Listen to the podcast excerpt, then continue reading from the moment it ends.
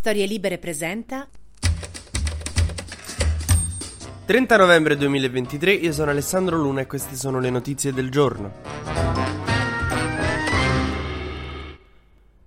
Israele e Hamas costa tregua stanno a fare come una mattina con la sveglia che continua a premere posponi. Sembra che siano in corso delle trattative per allungare il cessate il fuoco il più possibile per insomma portarlo almeno fino a domenica. Quello che si spera di ottenere è o la liberazione di tutti gli ostaggi o la liberazione quantomeno di tutte le donne e tutti i bambini. Per questo motivo in questo momento a Doha ci stanno il capo della Shia Burns, il capo del Mossad David Barnea, il capo dell'intelligence egiziana Kamel e il premier del Qatar Al-Thani. Si sono tutti riuniti tipo asta del fantacalcio per lavorare a queste insomma trattative per la tregua. Il capo dell'autorità nazionale palestinese Abu Mazen che governa sulla Cisgiordania, vi ricordate no che ci sta la striscia di Gaza governata da Hamas e la Cisgiordania che è governata da Abu Mazen. Ecco Abu Mazen ieri ha proposto di presenziare una conferenza di pace per arrivare a una pace giusta per tutti quanti che prevede il fatto che Hamas si arrenda, deponga le armi e se ne vada, anche se ormai Netanyahu ha messo una taglia sulla testa di Yahya Sinwar che è il capo di Hamas e lo vuole beccare. Ad ogni modo sono ore di trattative intensissime che se fallissero, insomma, potrebbero portare le operazioni militari a riprendere oggi stesso, se dovesse saltare tutto quanto, già stasera potrebbero riprendere a combattere. Per cui magari voi vi starete chiedendo in che maniera l'Italia può contribuire a questa fase intensa di trattative. Allora, Giorgia Meloni ha pensato a una cosa, ha pensato a cosa l'Italia ha da offrire. Queste trattative difficilissime vanno condotte da qualcuno che sa come si conduce, come si fa una trattativa, per cui l'Italia ha deciso di offrire a Israele e Hamas Pino Insegno come conduttore delle trattative. Lui, insomma, adesso è appena finito il mercante in fiera, l'altro programma che doveva fare gli hanno segato, per cui è libero.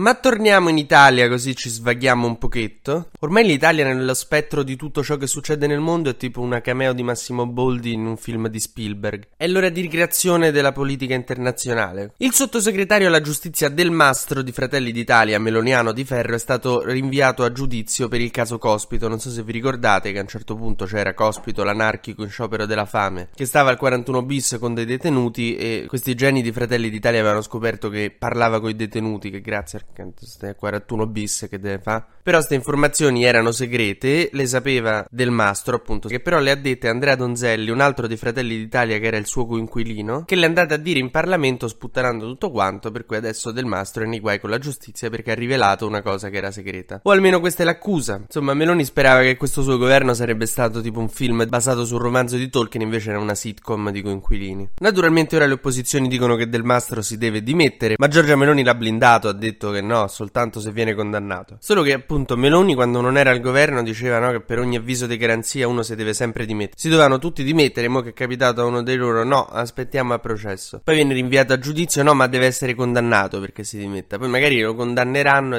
no, ma deve aggredire un compagno di cella. Torniamo invece sul caso di Giulia Cecchettin, sul femminicidio di Giulia Cecchettin. Diciamo che ci sono più telecamere su Filippo Turetta adesso che su concorrenti del GF VIP. È anche comprensibile, nel senso che mo, fatemi dire una cosa impopolare. Io capisco un po' l'indignazione per queste cose in questi giorni. Però è il caso di cui letteralmente abbiamo parlato tutti quanti. Quindi poi non è che possiamo aspettarci che i giornali tipo ignorino la cosa. O soprattutto quelli che campano di click, perché non c'è niente di male a campare di click. È chiaro che se una roba è una notizia, è una notizia, vabbè. Detto ciò ciò tutto deve passare dal rispetto per la vittima, per la famiglia della vittima. Famiglia della vittima che in queste ore sta raccogliendo audio, chat e testimonianze che dimostrano il comportamento che Filippo aveva nei confronti di Giulia, i suoi comportamenti possessivi da ragazzo geloso che appunto non gli fa fa niente, per dimostrare che appunto, contrariamente a quanto pare che invece i genitori di Turetta vogliono far passare, non è che a un certo punto era tanto bravo ragazzo e poi boom, gli è partita la brocca. Evidentemente c'era un pattern, una serie di comportamenti, di di dinamiche di possesso che alla lunga hanno portato poi a fargli elaborare quel piano. E per concludere, oggi si apre la COP28, la conferenza sul clima in cui tutti i paesi che fanno parte dell'ONU si riuniscono per discutere quando moriremo e se sono pronte le navicelle spaziali segrete per i leader e se è pronto il pianeta simile alla Terra abitabile. Questa conferenza si tiene a Dubai, solo che non ci saranno Biden e Xi Jinping, che scialla, no? Tanto che c'entrate voi con le emissioni. È come se io e gli amici miei facciamo un intervention perché ne amico mio ha iniziato a bere troppo, ci organizziamo tutti con i festoni, le cose, le letterine in cui diciamo quanto ci dispiace che ha iniziato a bere troppo. Ci troviamo tutti a casa mia e poi dico agli altri: Ah no, alla fine però lui non riesce a venire.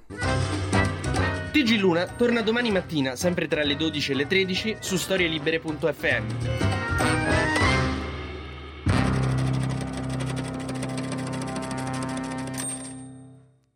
Una produzione storielibere.fm di Gianandrea Cerone e Rossana De Michele. Coordinamento editoriale Guido Guenci.